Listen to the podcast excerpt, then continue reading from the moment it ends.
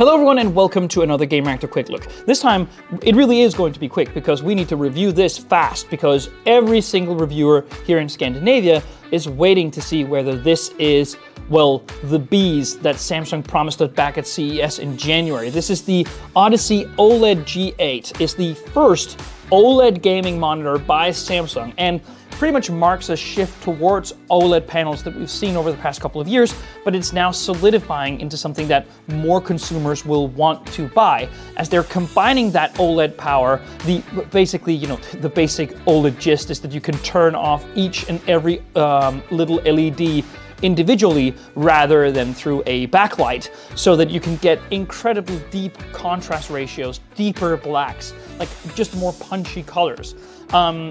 But the thing is, we've waited for mainstream manufacturers to follow suit, and now Samsung have done that with the G8.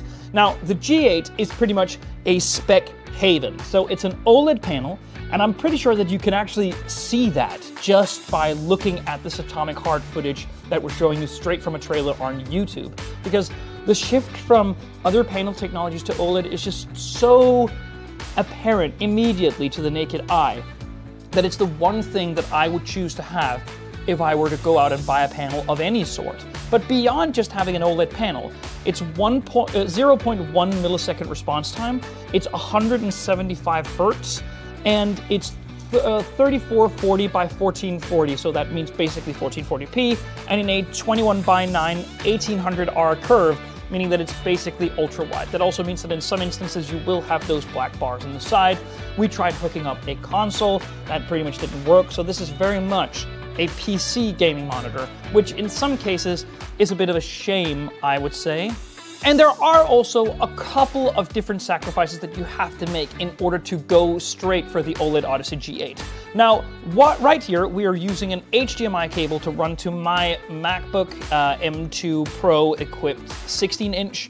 But it is actually quite a different cable than you'd be used to because this HDMI cable here is HDMI in one end and mini HDMI in the other end. And it's basically the same if you want to go DisplayPort, which basically means that you're going to have to go mini DisplayPort to DisplayPort. Now, Samsung supplies these cables in the box, but it's weird why we get this limited array of ports. And there is actually only a couple of USB Type-C ports in there as well. No upstream port or not any full-fledged display cable ports at all. So you're not going to get full DisplayPort or full HDMI. So that's a bit of a shame, particularly when we are seeing hardcore gaming monitors really give you all of the ports that you basically need so that there will be no situation where you can't hook up your favorite device. And we had to sort of rethink a little bit also after the monitor, well, the console test for the monitor pretty much failed because it couldn't stretch to that particular aspect ratio. The point is that if you have a PC and you want to game on an OLED monitor, this is just absolutely magnificent. I mean, sure, the nit's peak brightness is on average around 250, but you don't really need that much more. Sure, for big punchy HDR, but in many workflows and gaming situations, you won't need more than that. So the depth of the OLED panel, the smoothness of the 175 hertz, the responsiveness of that 0.1 millisecond response time, it's just gorgeous. And I mean, Samsung has also really nailed the design this time. Particularly this stand here is just so minimalistic and nice.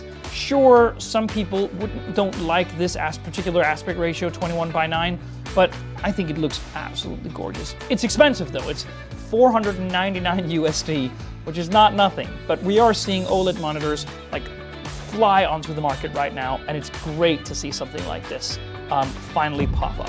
Thank you so much for watching. See you in the next one.